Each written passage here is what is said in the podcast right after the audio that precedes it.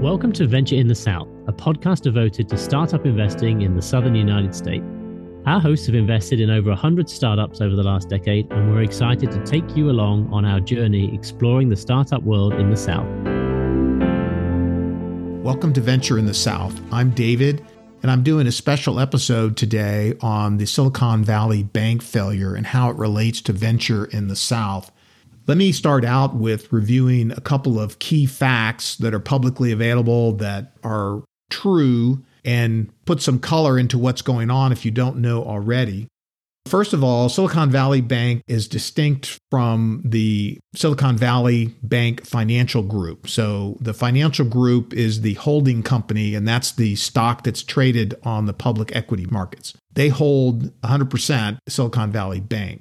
So they were founded in 1983 as a wholly owned subsidiary of Silicon Valley Bank Shares, that's now known as the SVB Financial Group. And Silicon Valley Bank has specialized in banking for tech startups. That makes them really unique. They provided financing for almost half of US venture backed technology and healthcare companies in the last few years. While less well known outside of Silicon Valley, SVB is the 16th largest bank in the United States and organized as a subsidiary of SVB Financial Group. Now, SVB has grown to have about 20 offices across 15 states in the United States and an international presence in the UK, China, Ireland, Germany, India, Canada, and Denmark. Greg Becker is the CEO, and he started serving in that role in 2011. So he has a decade of experience there. And one final note on who they are they claim about a 50% market share of all venture capital bank, tech, and life science companies in the US, and a 55% share of US venture capital backed companies that have had an IPO. And that's based on PitchBook and the National Venture Capital Association. So let me just review briefly SVB's business model so listeners understand how they make money. In a nutshell, it is the classic bank strategy of borrowing short and lending long, profiting off the interest rate spread. So, in that scenario, the primary risk is maturity mismatch when there's liquidity demand. Now, there's a couple of things about SVB that are unique that distinguish them from other banks, and that affects their risk in a very big way. But let me just go through a little bit about how the money flows. So, SVB's primary strategy was collecting deposits from startups that were funded by venture capital. So, the typical scenario being a startup has a, a raise of, say, $10 million. They put $9 million into SVB and they maybe have a million dollars in another account. And then they draw on that money as they need it. And typically, SVB requires them, as terms of their deposit, to participate in other services exclusively through SVB. Now, over the years, SVB has expanded into banking and financing for venture capital firms in addition to their startups. And they've added services aimed at allowing SVB clients to get all their services at SVB as they mature from a startup to a mature company. As of December 31st of 22, on a consolidated basis, SVB had total assets of 211.8 billion with total investment securities of 120.1 billion, total loans amortized at 74.3 billion, and total deposits of 173.1 billion. And when you sort that all out, it ends up being 16 billion left in stockholders' equity.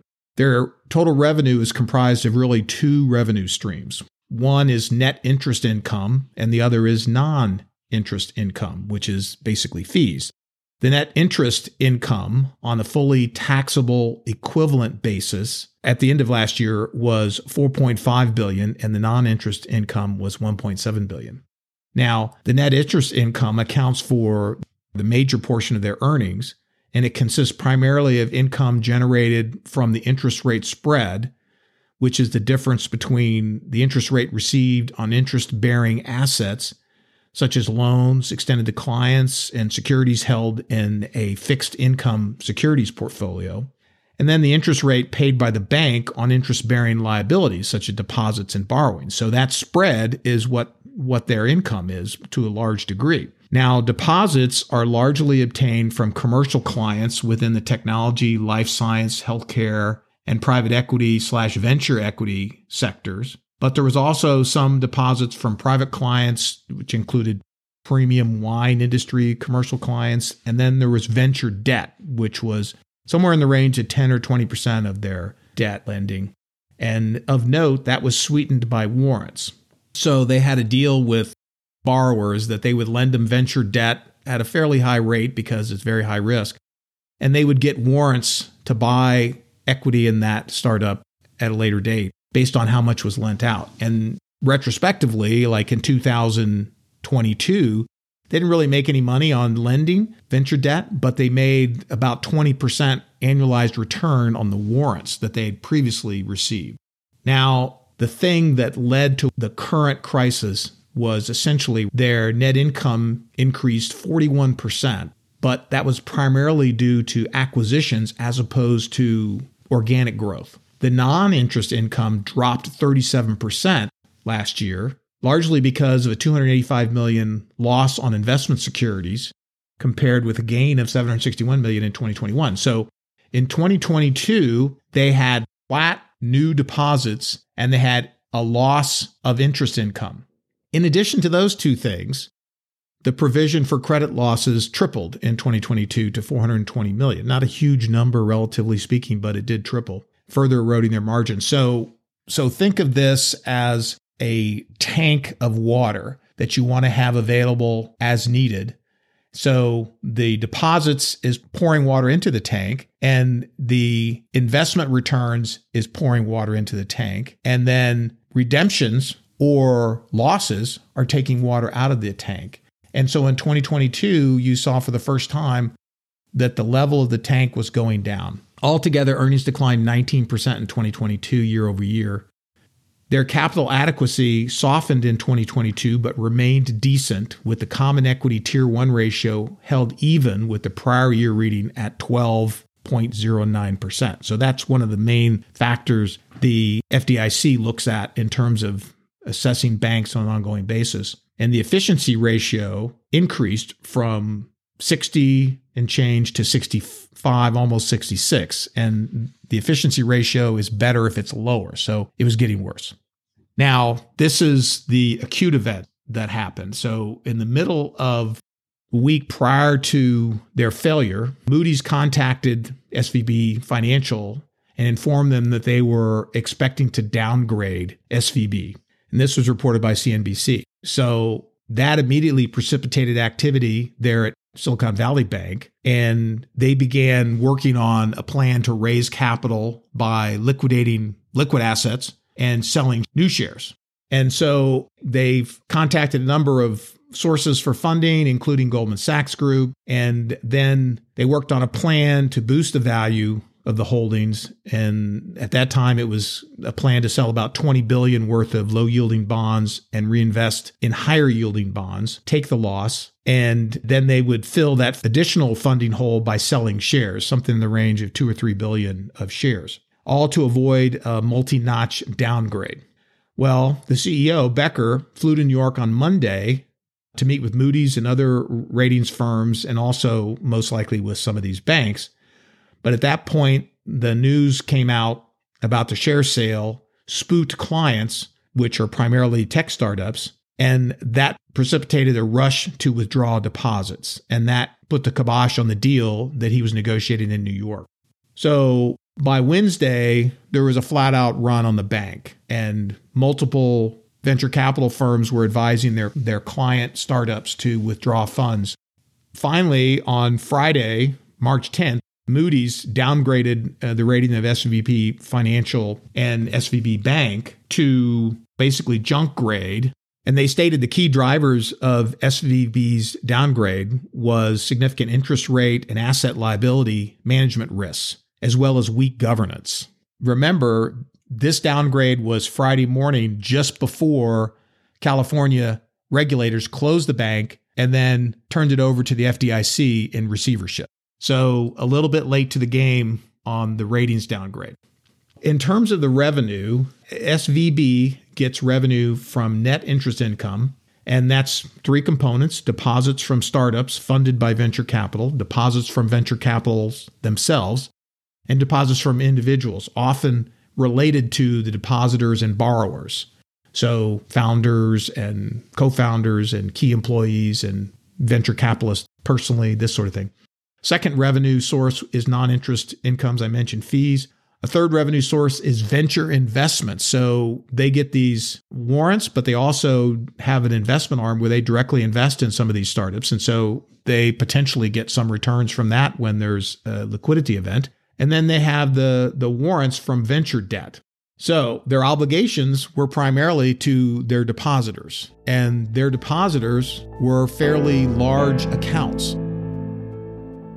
Venture in the South is brought to you in part by the Rolling South Fund, a family of funds providing single company SPVs, a quarterly rolling fund, and soon a traditional fund of approximately 20 startups launching in 2023.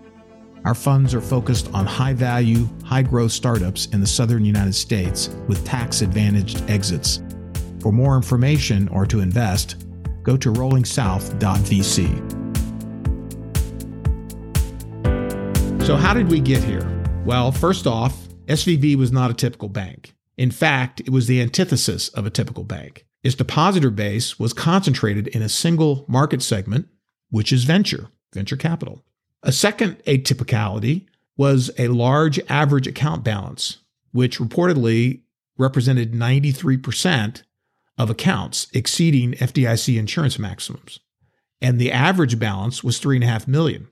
Now, this is in comparison to the average US bank, which has about a 50 50 breakdown of accounts that are within the FDIC max and that are over the max. So, in addition to the concentration, this unbalanced account sources dramatically increase the risk of a bank run or so called sequential service, which is a runaway reaction, kind of like an uncontrolled nuclear fission reaction, where a critical mass of customers loses confidence in the bank's ability to settle accounts and they ask for their money back at the same time, and the bank can't provide it because it's more liquidity than they have. And then a third risk was the correlating economic risks. The venture risks across all their customers were very similar. So regulators didn't really recognize this risk. So there was the correlating risk, there was the large account risk, and then there was the concentration in a single market risk. Now, there was a second big problem, and that's the net stable fund ratio. So this is a ratio of assets to liabilities adjusted for liquidity risk. But currently it's only applied to banks with greater than 250 billion of average total consolidated assets. And this comes from the Dodd Frank bank regulations from the financial crisis. Now, one thing that's worth noting that up until 2018, the threshold was 50 billion. But in 2018, the regulation was modified by Congress to increase the threshold up to 250 billion and also allows the Federal Reserve discretion in determining whether a financial institution with assets equal or greater than 100 billion should still be subject to those standards. Now, in their wisdom, they didn't make that ruling for Silicon Valley Bank, so they were exempted from this rule.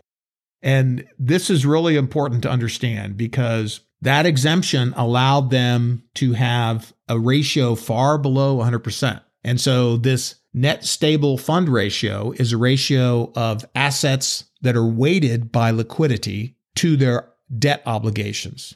Now, if you look at what's rated for liquidity, things that are liquid like a treasury note or cash liquidated in a day, that gets 100% weighting.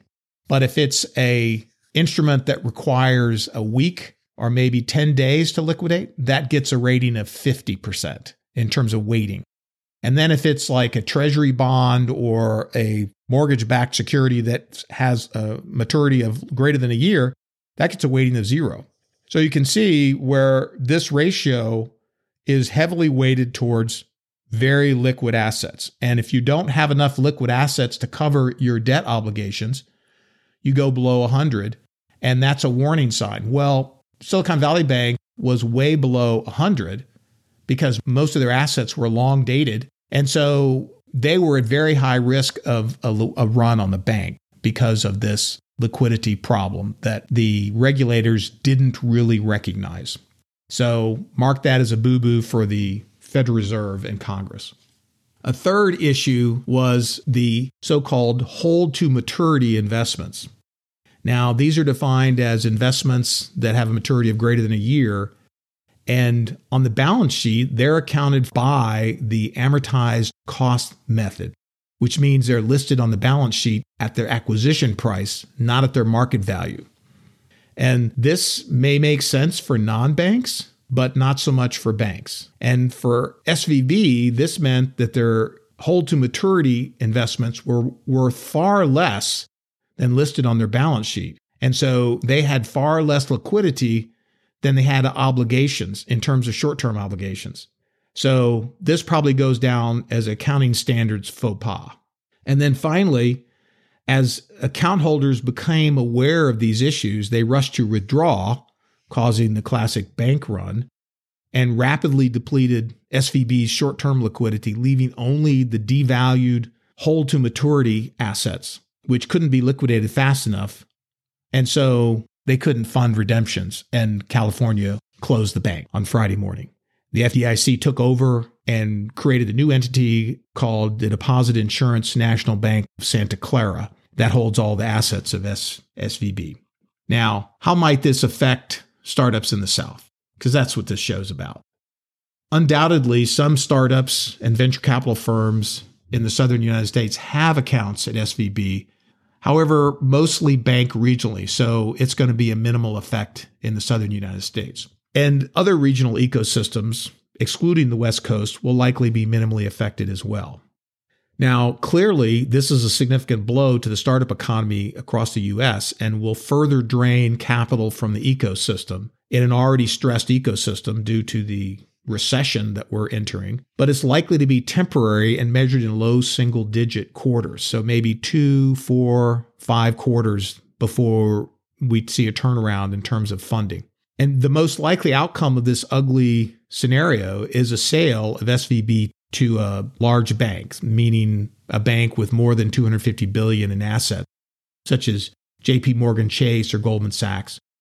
Although it's possible they could be bought by a large hedge fund or a private equity fund and maybe Elon Musk. So it's hard to know, but that seems like the most likely because of precedent. So the precedent is WAMU, which was Washington Mutual. They folded under the pressure of undocumented mortgage loans prior to the financial crisis. And they were taken over by the FDIC, but sold, and no account holder lost money. Even the uninsured account holders didn't lose money. And that was a much bigger failure. Now, this is the second largest failure, so it's still a big failure. But it seems likely that the FDIC will find a buyer or will auction it off in large chunks. And on the news feed today on Sunday afternoon, they appear to be actively doing that. And so we may have word Monday morning on that. The best case scenario would be a whole package sale that would solve the most problems and nip the risk of contagion in the bud because there's other banks that are involved in venture that are at risk and have been experiencing withdrawal pressure. It's unclear how much risk they have because of these other issues that have been missed or not really addressed that I mentioned in terms of market concentration, large account balances that are not insured, correlating economic risk, the net stable fund ratio, and the hold to maturity problem. It's unclear how these other banks are going to fare with those risk factors. So, what can we learn from this? Well, I would say really there's one big take home message, and that's diversity is king in venture. That's diverse funding sources and intermediaries, and that's what the Silicon Valley Bank was an intermediary. Diverse startup geographies, meaning X the West Coast, probably makes sense to deal with financial institutions beyond one geographic area. Third is more professional treasury management for startups. You know, can't be too critical of CFOs because they can't see everything speeding down the road at them head on. But going forward, clearly, CFOs need to uh, look at the risk of their funds in treasury management and maybe do more direct investing in treasury notes and such rather than trusting an intermediary or distributing their funds among multiple intermediaries or banks. And then finally, in general, venture, both the capitalist as well as the startup founders, need to respect capital. Because if you don't respect capital, it's not going to respect you and and you have blowups like this. Capital belongs to people. It's not play money, and these sources need to take this a little more seriously. Well, what can we change going forward? First of all, closer scrutiny of the sub 250 billion asset banks. And three things that regulators probably need to pay more attention to. One is the source of funds diversity. A second is the NSFR or the net stable fund ratio. That probably needs to have a lower threshold, particularly in the context of mismatched deposits. And then a, th- a third thing is hold to maturity treatment in accounting. As I mentioned, for banks, this maybe doesn't work. And so maybe the hold to maturity accounting should be marked to market rather than uh, amortized at their purchase price uh, in order to get a, a more realistic balance sheet for transparency to not only investors, but also customers. A second big thing that we could change is having board of directors do more diligence on treasury management for their startups. Too many boards are just watching, they're not really proactive in terms of making sure certain critical things are taken care of. And so going forward, boards of directors need to do more diligence on treasury management. And then finally, in the venture world, we all need to realize that the go go 2010s are over and it's a new era. Silicon Valley is no longer a monopoly for talent, ideas, or capital. Deals outside the valley are potentially more rational, sustainable, and economically viable. And so capital will flow outside the valley more now than it has in the past. And those entrepreneurial ecosystems outside the valley need to step up. On a final and encouraging note, the heads of the Federal Reserve, Treasury Department, and FDIC announced on Sunday evening, March 12th, that the federal government will fully guarantee all Silicon Valley Bank account holders' deposits and make money available to all account holders on Monday. Furthermore, they'll offer funding to banks through a facility to help ensure banks can meet all depositor withdrawals. And the Fed's financing will be made available through the creation of a new bank term funding program. I believe that was the right thing to do, and I'm encouraged by that. Thanks for listening. We're interested in feedback and suggestions, so email your thoughts to david at ventureinthesouth.com. This podcast is supported by Venture Carolina, a non-profit focused on investor education, and the Rolling South Fund, a startup fund focused on early stage startups in the southern United States.